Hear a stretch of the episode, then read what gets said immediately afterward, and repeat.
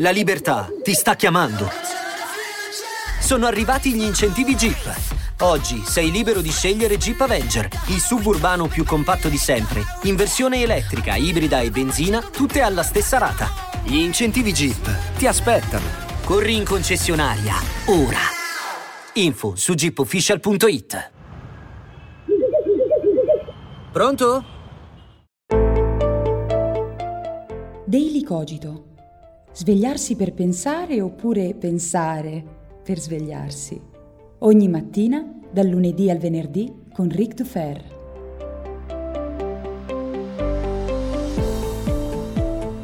Buongiorno, ben svegliati. Spero che il sonno ristoratore abbia tranquillizzato il vostro animo, perché non solo siamo alla quarta puntata di questa Seneca Week, che a quanto vedo vi sta piacendo non poco, ricevo decine di stories ogni mattina e commenti, messaggi, mail, insomma è bello riscoprire insieme la meraviglia che Seneca ci dà, ma soprattutto perché questa mattina parliamo proprio di tranquillità dell'animo. Parliamo infatti del difficilissimo, caotico, complesso rapporto che la filosofia da sempre intrattiene con la vita pubblica, la vita politica, la vita in società, quella esposta alle opinioni comuni, all'opinione pubblica, al commento e di conseguenza anche all'ingiuria, all'insulto.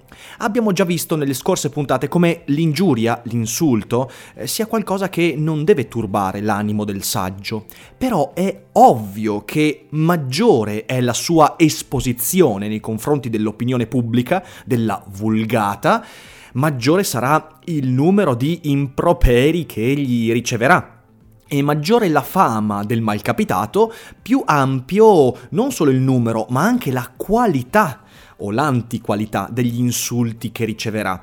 E quindi per quanto il saggio possa essere imperturbabile, beh, si arriva a un certo punto in cui le cose cominciano a diventare insopportabili.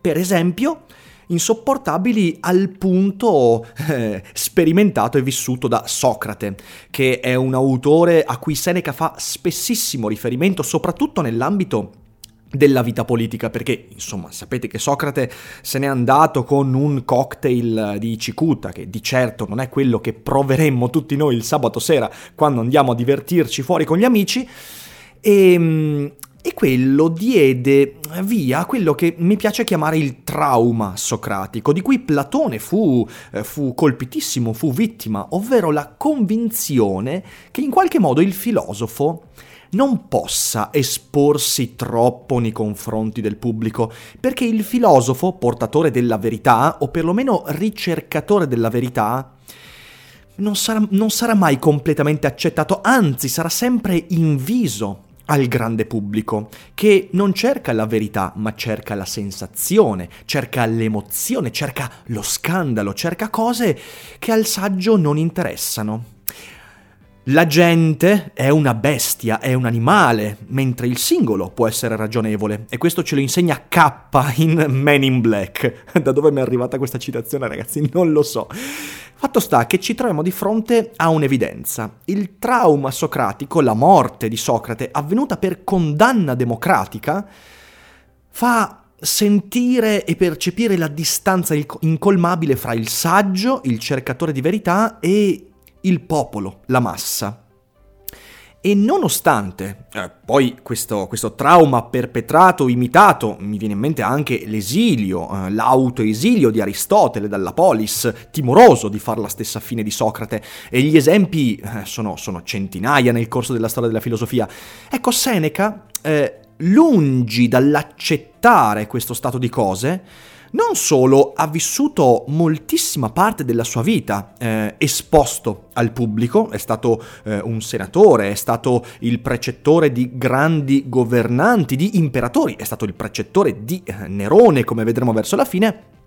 Ecco, eh, nost- oltre ad aver vissuto in prima persona la vita pubblica, non se n'è mai veramente sottratto eh, e ora vorrei partire proprio con la lettura eh, tratta da quello che secondo me è l'opera eh, con cui approcciare a Seneca, che è la tranquillità dell'animo. A un certo punto, in questa sorta di dialogo che in realtà non è proprio un dialogo, è una risposta a una lettera che venne inviata da un suo allievo, ovvero Sereno, eh, il quale si affacciava alla vita pubblica. Ecco, Seneca affronta in questo testo proprio il tema della relazione con il pubblico. E a un certo punto leggiamo quanto segue. Puoi forse trovare una città più misera di quanto lo fu Atene, quando i trenta tiranni la soppiantavano? Avevano mandato a morte 1300 cittadini, tutti i migliori, e non smettevano.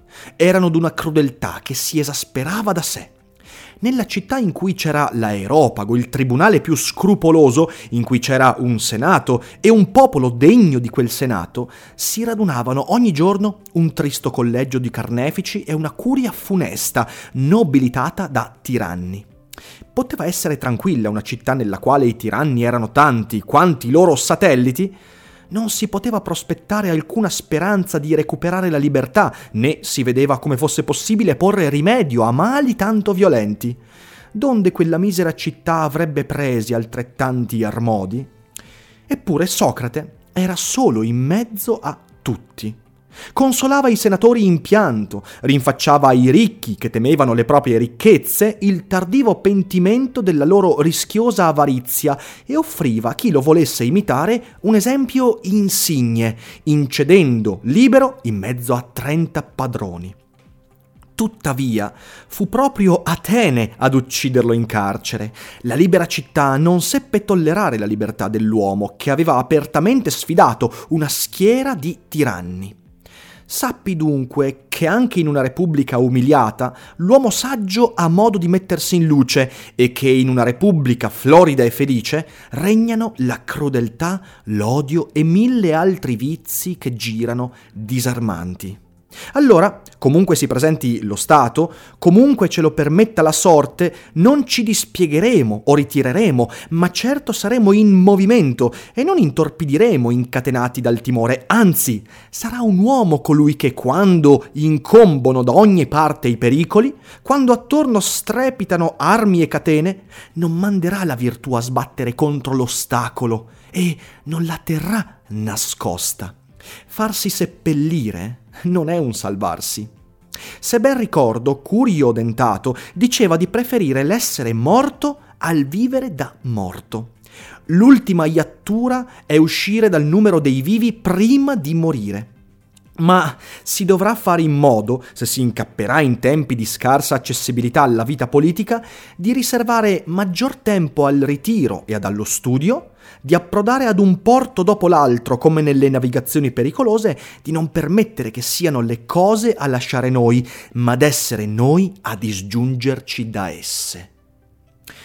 La potenza di queste parole è disarmante e vorrei partire ad analizzare quanto, così chiaramente detto da, da Seneca, non occorre certo la, eh, la, la, la traduzione di quanto ho letto, vorrei partire con una parola, ovvero nascosto non terrà nascosta la virtù il saggio. E questo è, un'evidente, è un'evidente polemica nei confronti dell'epicureismo. Epicuro, il cui più famoso motto è vivi nascosto. Epicuro interpretò in maniera chiarissima e lampante il trauma socratico e anche quello aristotelico, vivendo nascosto, ovvero affermando che il saggio deve essere in qualche modo lasciato in pace. Il saggio non ha a che fare con il popolo, con la massa. Il saggio non è uomo di piazza, nonostante la tradizione socratica e quella dei peripatetici e tutta quella che ne viene, i sofisti. Insomma, il saggio non deve mischiarsi alla gente, il saggio deve dedicarsi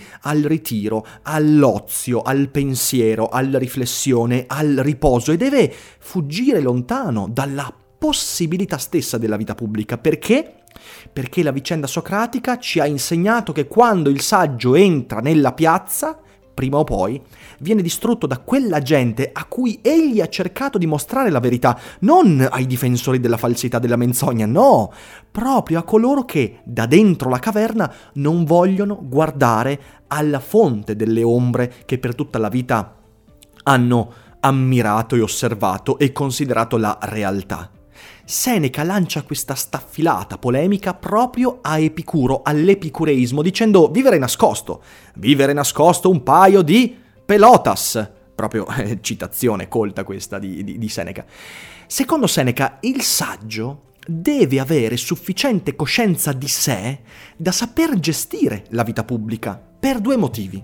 In primo luogo perché la vita pubblica è un po' come la ricchezza di cui parlavamo ieri, è qualcosa di esteriore a me e io non posso rifiutare a priori né la ricchezza, perché sono uno stolto, né la vita pubblica, perché sarei un epicuro.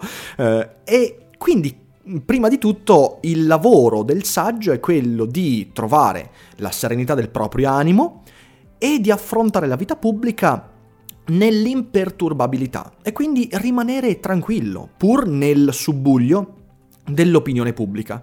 Pensate oggi ai social network, quanto ci servirebbe questo tipo di messaggio, quanto non riusciamo a gestire neanche quella minima popolarità che Facebook e Instagram ci permettono di avere. Quanto molto spesso chiunque acceda a un livello di visibilità un minimo elevato rispetto alla media rischia di impazzire quante volte impazziamo perché un commento, perché un'opinione. E quindi questo dettame di, di, Seneca in realtà è qualcosa di estremamente, estremamente importante per il contemporaneo. Il secondo motivo per cui il saggio dovrebbe sapersi esporre alla vita pubblica è il fatto che la vita pubblica è un momento di tempesta e sappiamo bene che secondo Seneca dalla tempesta l'uomo saggio riesce a trovare la forza di accrescersi. Questo l'abbiamo discusso già varie volte nel podcast, ma non smetterò mai di ripeterlo. Gli ambienti in cui non siamo a nostro agio, in cui non ci troviamo nella nostra zona di comfort, e se devo pensare a un ambiente privo di zone di comfort, quello è proprio la, la, la, l'opinione pubblica, quell'ambiente è un'occasione per accrescermi, per arricchirmi, per diventare più robusto e più forte.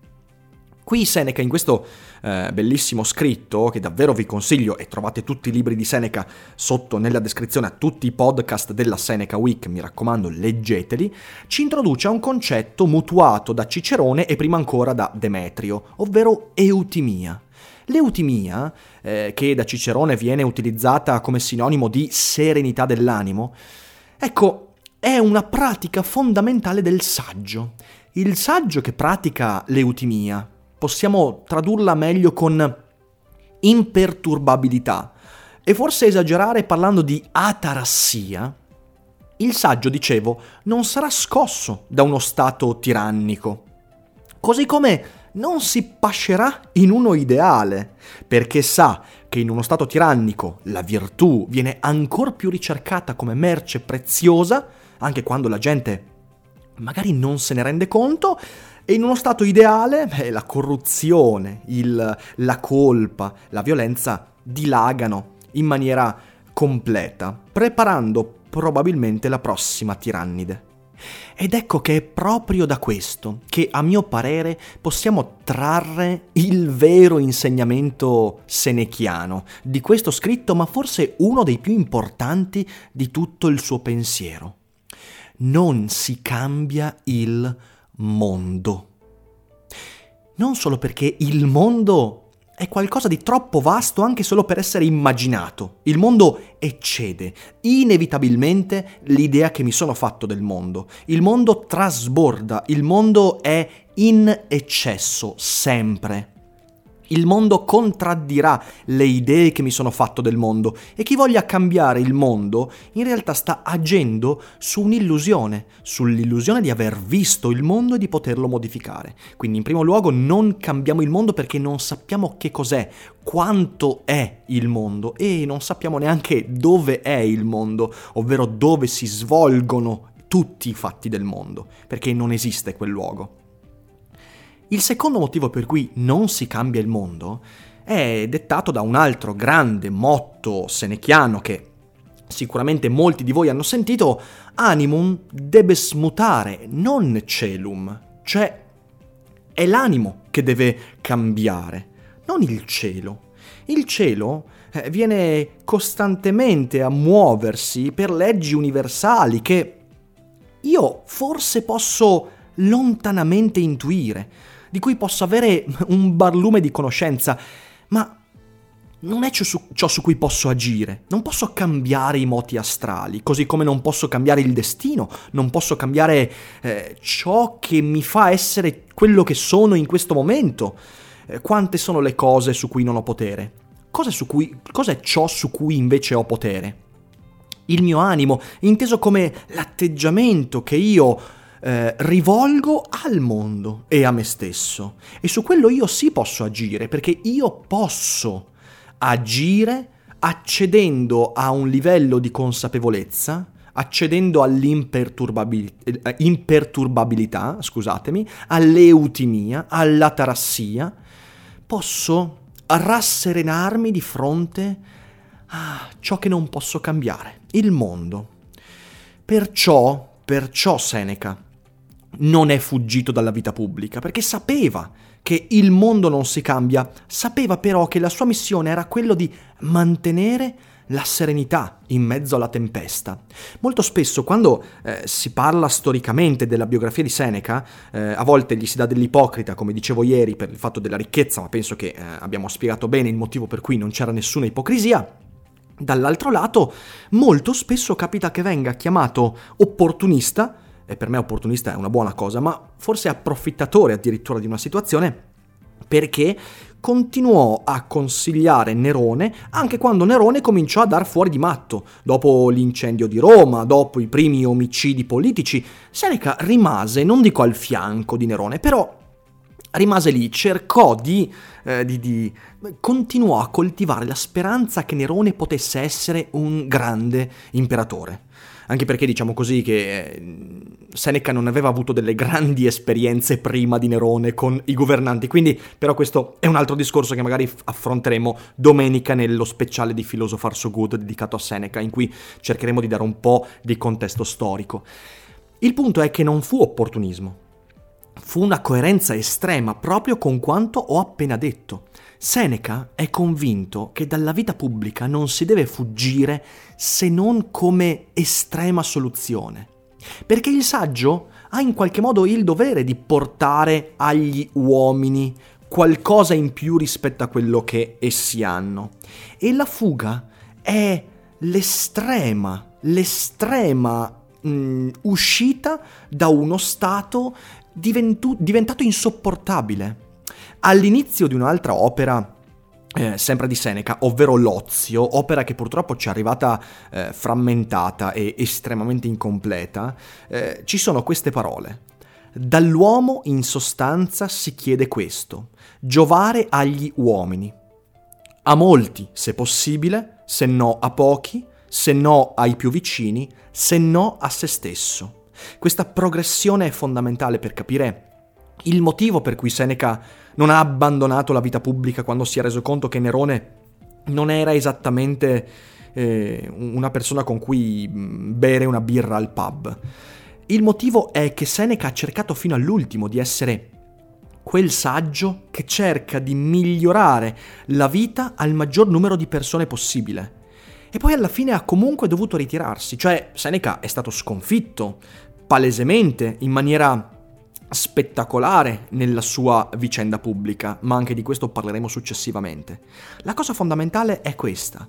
Forse è un errore ciò che Platone, ciò che Aristotele hanno commesso, ritirarsi dalla vita pubblica. Forse si sono ritirati troppo presto, e questa è una denuncia che Seneca fa di molti saggi anche del suo tempo. Si sono ritirati, ritirati troppo presto, e quando il saggio si ritira troppo presto, significa che tradisce la sua imperturbabilità, non nutre più la lucidità utile a portare avanti la sua azione, la sua idea, fino alle estreme conseguenze. Credo che questo sia un messaggio importante di Seneca, sia un messaggio fondamentale, con cui possiamo essere o meno d'accordo. Io stesso non so se sono del tutto in parte o non d'accordo con questo. È una cosa su cui forse non ci metteremo una vita a eh, trovare una risposta definitiva. Ognuno forse troverà la propria, ma forse la troveremo sempre in contatto con gli altri, e con gli altri e con l'opinione degli altri e con la massa indistinta che molto spesso sembra metterci in pericolo, ma che in realtà ha bisogno dell'apporto di ognuno di noi. Io spero che anche questa puntata eh, risulti interessante, che abbia degli spunti utili per la vostra quotidianità, ditemelo con un commento, ditemi cosa ne pensate e ovviamente vi invito a diffondere la Seneca Week. Tutte le puntate, mi raccomando, non solo questa, non solo quelle che vi piacciono, tutta quanta. Fate conoscere Daily Cogito a chi vi sta vicino e forse sarà un modo per giovare agli uomini, a molti o forse ai più vicini. Io vi ringrazio per l'ascolto, vi auguro una buona giornata e vi ricordo come sempre che non è tutto noia ciò che pensa.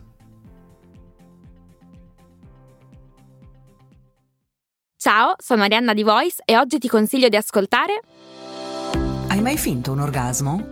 Sai come funziona il piacere sessuale?